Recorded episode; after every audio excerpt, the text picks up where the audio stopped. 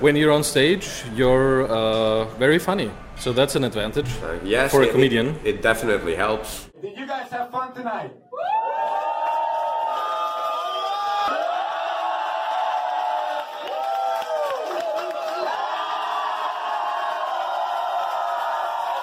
He's Hungarian, he's South African, he's my best friend. Please give it up for Mr. Tamas Vamos!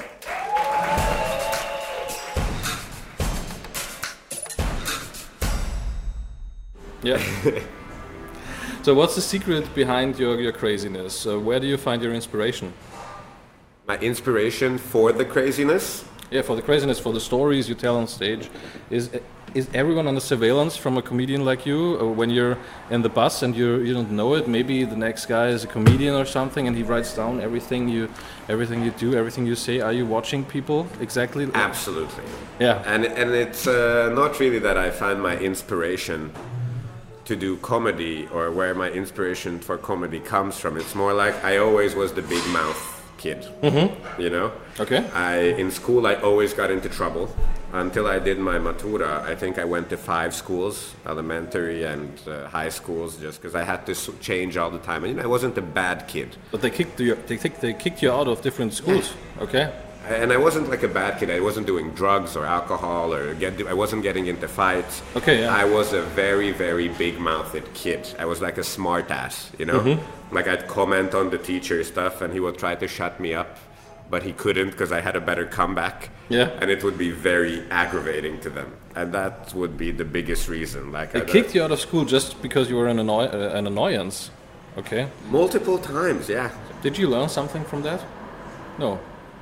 Yeah, I, I learned that it's not always that you have to find an inspiration to do something, but just find your own lane. Mm-hmm. You know, and that's why, like, I don't have to gather inspiration to do comedy. Like, I was always the loud-mouthed kid with the mm-hmm. jokes, and I found comedy so that I can be myself in that lane. Yeah. Like I, I, I don't I don't go like, hmm, how do I, whatever. It's like, no, no, I love doing this. And people were telling me as a kid, like as, as a mm-hmm. kid in school, like, hey, why don't you do this stand-up thing? Because in Hungary at the time, there was a Hungarian stand-up show. Mm-hmm. He said, why don't you do this? Why don't you do this? I was like, are you crazy? Come on, I'm just messing around. I'm just... Mm-hmm. But then I moved here. I was a dishwashing boy for two weeks. I was like, yeah, maybe I should try comedy. It's not, Are you a natural talent? I'd like to think so. Yes. Like Okay. I, I can. I, I think I can tell uh, from a situation thing immediately if that would work on stage or not. Okay. You know, because if something happens and uh, somebody goes, "Hey, you should put that on stage," and I was like, "I can't put that on stage because I need so much exposition for this to work." I was like, "Oh, hey guys, let me tell you a story about when I was sitting with Manuel in the cafe, and he was wearing a black T-shirt, but he was wearing this black T-shirt." Because the other T-shirt actually had something, and the microphone on the table was, and it's just so much that it gets lost in the details.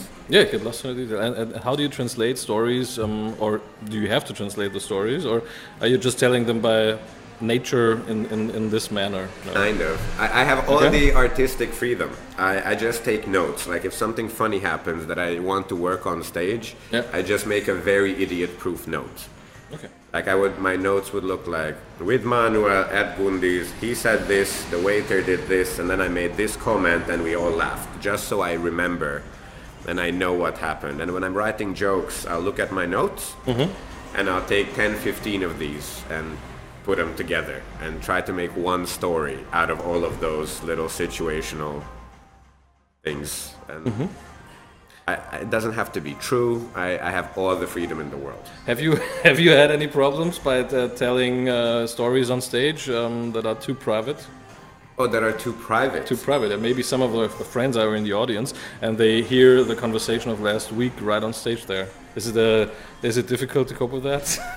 That happened before a lot. Okay. Like, I, had, I had friends who came to my show and I would start the story and Yeah. the audience is listening except for three people who are already laughing very loud because they know where this is going. It's like, Okay, I can't believe you're telling that, you asshole. How dare you? yeah, it was private. yeah. We were on Not- not- vacation. Not, We even if it was private, but Yeah. uh, they're laughing because, you know, then it's not the same story anymore Mm-hmm. because I color it out and if you say something funny now and I want to put it on stage, like in a situation, the story you'll hear on stage is a lot more funny than what actually happened. Mm-hmm. Because now I'm putting all this other stuff in. Mm-hmm. Oh, we're getting we're Oh, getting wow. our breakfast now. Thank you. Thank you very much. Mm. Oh, this looks amazing. Sweet potato eggs. Mm. For the viewer, we just leave it to the imagination. Yeah. Unlucky people, it looks really good. Really um, good. Well, we, we can show it. I have a muesli. Have something so much higher level than that. And now it's Look going to this. fall down. Oh yeah. Oh yeah.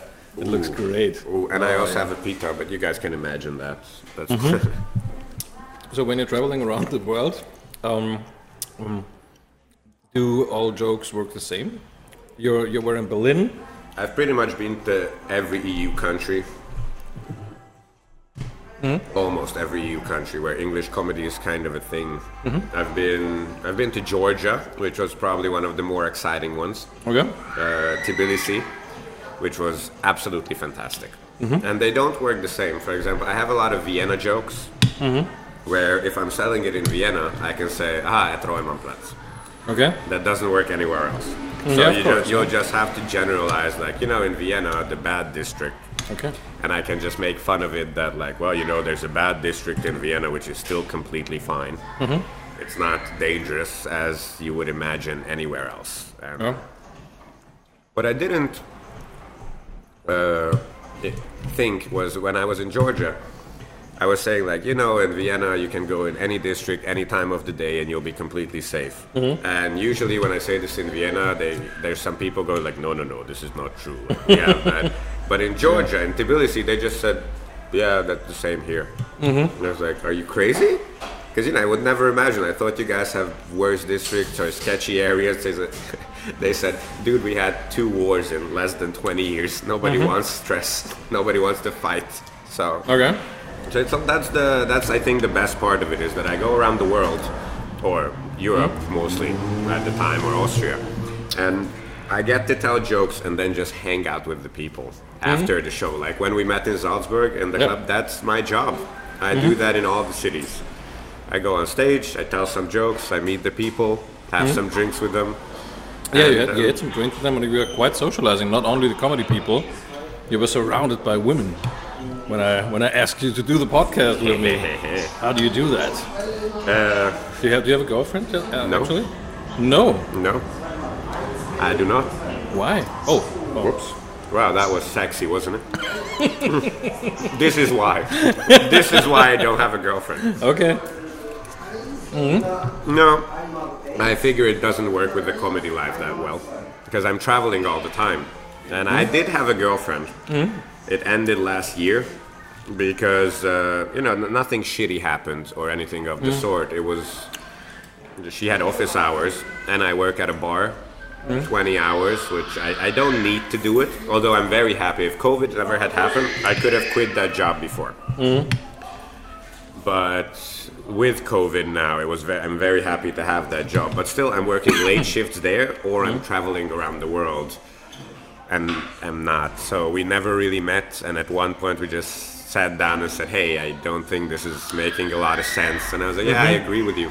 Okay. with her and you know she was my first big love. So when we broke up i wanted to say i, I, I told her i don't want to have any contacts mm. because i don't want to you know see her with other guys and Yeah. she probably doesn't want to see me with trying to hit on other girls. Mm-hmm. Mm-hmm. I f my, my favorite stories are that just happen spontaneously.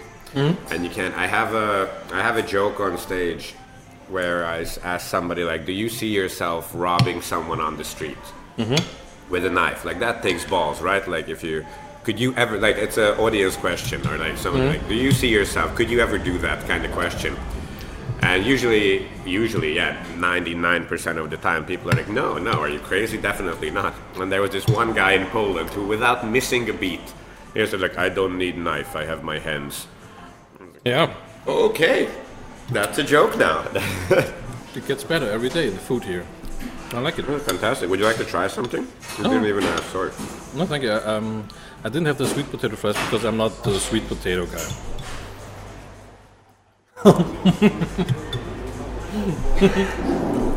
No. You're sweet enough. No. I love sweet potato. As I said, do not take all the protein shakes.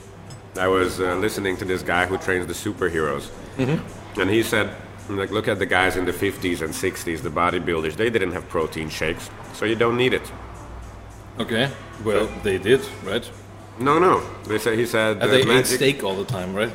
brown rice, mm-hmm. sweet potato, and chicken breast or mm-hmm. meat. And I was like, first of all, I don't like chicken breast that much, and mm. but I love sweet potato, actually. I love brown rice, mm-hmm. and I love meat. Okay. Well, My my uh, comedy booker friends are now always telling me I'm not allowed to go to Salzburg why? because uh, I was hosting a show. I know by the day, March 11th. I was heading to Salzburg on the train. I was checking my emails. I had a, a five country, 17 city tour booked. Sweden, all over. Second solo show, Denmark. It was spectacular. And I was still selling tickets on the way. And I went on stage and did about 20 minutes warming up the audience. I was just hosting. It wasn't really my uh, evening that night. Like Yeah. my solo evening, I mean. And as I was on stage, I noticed my phone going absolutely crazy. Yeah. Like you know when somebody sends you 11 messages, you're just like ding, ding, ding, ding, ding, ding, ding, ding, ding. And I just okay, that's weird. Is that a phone call? I took the thing out and put it like on the side, and I just saw oh, 46 emails. we sold out. That's great. Mm-hmm. And I came off stage, and they were all refund requests because international lockdown was just announced. Yeah, perfect. And then four months later, mm-hmm. I was heading back to Salzburg. Numbers were rising. Uh-huh. Just in, I think this was uh, late June, early July, numbers were going up again mm-hmm. after everything opened up. And we just did it too. When we met, when we arrived in Salzburg, that was the time when, uh, the first time when it went from 400 to like 890 new infected a day. And I told my friend, like, ah, look, I'm back in Salzburg, numbers are going up. And his, his jaw just dropped, like, this cannot be happening. yeah, I even made a joke about it. That first time I was here this year, international lockdown appeared. The second time, numbers started going up. The hmm? third time, numbers started going up radically. So my conclusion is, fuck Salzburg. yeah. it's the one logical thing you can take take away from it. If there is one place on earth where you could really speak of having having bad luck, I think it's it's Salzburg. When I when you enter, even when you enter the city of Salzburg, you feel the bad mood cloud. You feel the social the the social coldness. You know. Yeah, because It's they're always- doing too well. Yeah, It's always two or three degrees colder in Salzburg than the rest of the country and the surrounding area because of the social coldness. You know. No, nothing to do with the mountains. No. No. Actually, if, if you can hear that I'm not farting, it's just uh, it's the fake leather here on the stool. So sorry. You can fart, it's okay. Okay. The mic doesn't pick it up. Well, yeah. you can't have corona, but you can still fart. Yep. That's the little freedom. I have freedom, corona, so I don't smell it. Don't worry about it. The freedom of the little people. You can still fart wherever you want. Hmm? Yeah, they can't really do anything about that, no. I didn't fart. Did you hear that? No. I'm sorry, it was the stool. Did you hear that? It's all right. Actually, you're No? getting so defensive about this that I'm getting skeptical about you not farting. of course. of course. I've been to a festival like that where a guy came to me and was like, "You want to do some acid?" And I was like, "No, I don't do acid. And even if I wanted to try acid, I'm, I was booked to do a comedy set at the festival." And he was like, "Ah, you're the comedian. Want to drop some acid?" We all dropped some acid, and Okay. they, they actually looked very happy. Like you know, they were like, "Yeah, man, it's so cool," and it looked really good. But I was like, "I'm not going to try a drug for the first time before I have to go on stage for an hour." Yeah, could be dangerous. But then he said, "No, man, I mixed it." And then he started talking to me, and I know, like, oh, this is a proper chemist. Uh-huh. Like he knew his stuff so well, and if you'd like, we can guide you through it, and you can take 25 milligram. But if it's the first time, we can half that, and da da da da da. And he was giving me. It was like listening to a documentary. Mm-hmm. Okay. He gave me all the details. Like, well, I still don't want to try acid, but Yeah. you made a very good point for it. I'd be afraid to talk about going to Mars or something in the next five or ten years if I if I took acid and then go on stage. yeah, because I took magic mushrooms in Amsterdam before. Okay. Those. This was the best show ever. No, not Okay, before. a show. so not before a show. Okay. That, there's no way I could have done that. Like, Mm. uh, I think we were walking in circles for two hours, Mm. and we didn't notice that we were walking in circles. They Okay. just like always took a left turn, and was like Amsterdam looks the same. Okay. And then I was, uh, we were trying to walk home to the hostel, like we can't handle this. Oh, because we didn't know anything. We're like, yay, we're in Amsterdam, let's do mushrooms. And we bought mushrooms, and now we know that you have to do it at home in a safe space where you both feel comfortable and you can lie down and just enjoy the trip.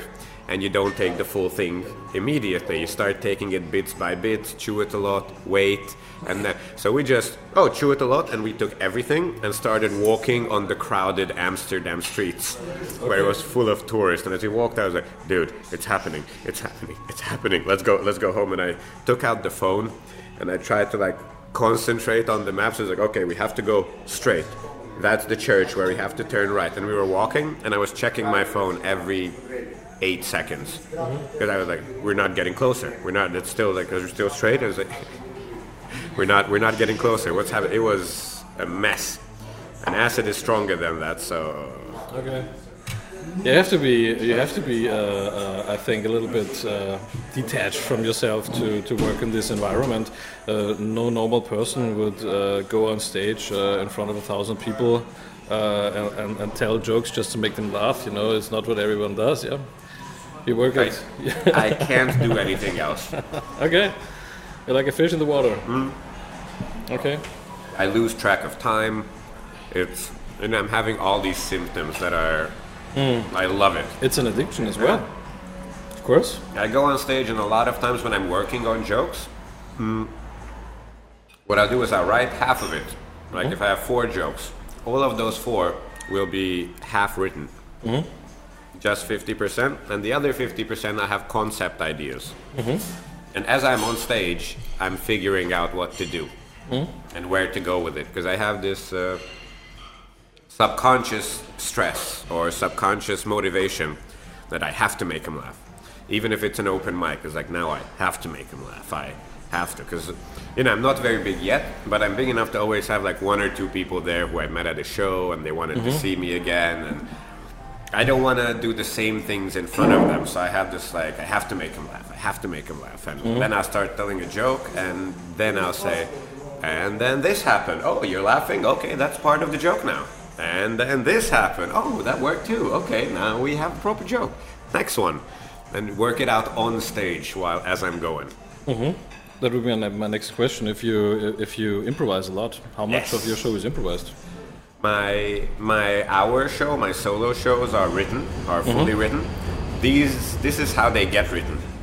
Like I'm just writing half at home, half on stage, and when I have a proper joke and I can put like an hour together, that's a solo. And so far I have like two and two and a half of these Mhm. Okay. solo shows.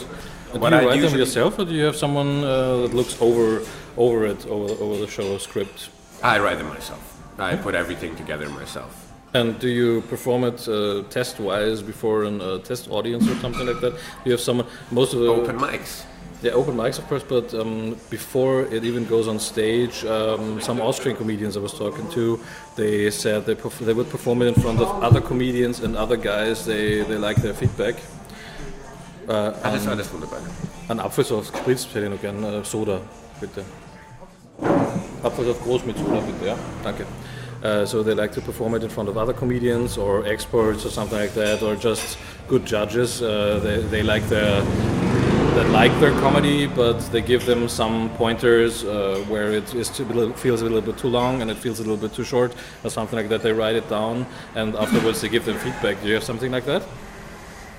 Well, what I would usually do is I'd uh, I had my own show, Yeah. and there I was hosting. Mm-hmm. And since the jokes get written, like if I have a five minute joke, I know that, and I try different stuff, and I was like, okay, this one's ready, and I'll put it together, and that's how I'll. Okay. Uh, that's how I'll host. Like I'll do 20 minutes, and if it works in front of an audience, mm-hmm. it just works. And I'll try it everywhere, and of course it gets better and better. Mm-hmm. But there's it's very hard to do an hour somewhere because that you don't get that stage time. At an open mic, I'm already in a very privileged position at open mics because they know me that I've been doing this and I live from this, and mm-hmm. I'm one of the biggest English ones in Vienna actually, one of four. Mm-hmm. And I get seven to ten minutes at open mics, and that's the most because everybody gets like seven, you know. Mm-hmm. So I have to have my own show to be able to do as much as I want, and that's how we find out uh, whether it works or not. There's there's no other way to just hey, let me just do a quick hour in front of these people. It's it's very hard to do that. What was your biggest audience yet? Probably 500 people at the Sziget Festival in Budapest. It was like in this circus uh, area. A circular, yeah. Circular area? Magic mirror. Yeah. That was I saw that. spectacular. Mm-hmm. The big stage with the circle, people sitting around it, that was mm-hmm. magnificent. That was like 450, 500 people. And, and that feels magical. Yeah. Especially because 21 pilots were playing in the next tent, so I had to overpower them with the mic. Oh, okay. Yeah, which you do like you just cup it like in the top and just like speak like this a lot. Mm-hmm. That makes you sound really boomy. Yep. And then I said like, and then this happened. It's like ha ha ha ha ha. And that's the and that's the ultimate thing to hear. Is like yes, mm-hmm. yes, Nice. they're laughing. You Yeah. know, we, we we inhale laughter and exhale more jokes. That's how. It's mm-hmm. a few. Yeah, and it's it's, Yeah. a, it's a back and forth. You go, yes, mm-hmm. yes. Because usually I have a host and an opening act, but I can't pay two extra tickets and accommodation and all that. Because if you're touring, obviously you want to take as much of the profit home as possible. So what I would do is I would host.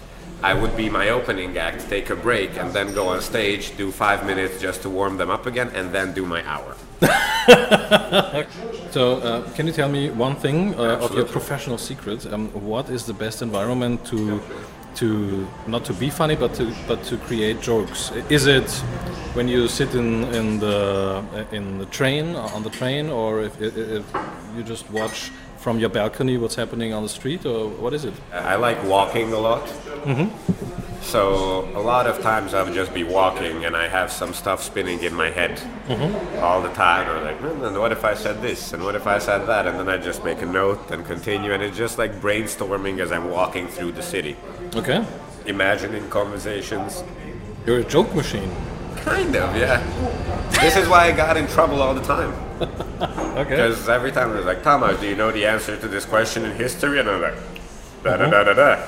And I was somewhere, and now the whole class is laughing, and now I'd get like a bad grade or like uh, whatever in my little book. Thomas disturbed the class once again by making stupid comments about the First World War lead up politics discussion. I was like, What are your your interests? What is your favorite topic to talk about? Is it science? Is it nature? Is it history? Is it people? It's people. I'm a very, uh, and I wouldn't say I'm an observ. I'm kind of an observational comic.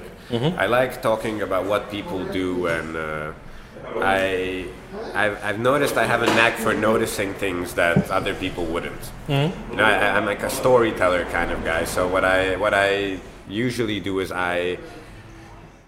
I observe something, for example, recently, or how men try to pick up women, or mm-hmm. something like that, and make a story out of like I, I explain what happens, and I kind of make fun of those guys who are bad at it, and then build that into a story, mm-hmm. and make it make the story around them sucking at something. What's the point for you of doing this actually? So, are you trying to make people laugh? Are you trying to make them feel more comfortable? Trying to open the horizon? Trying to make them hungry? no pun intended. Huh. I'm just trying to make them laugh.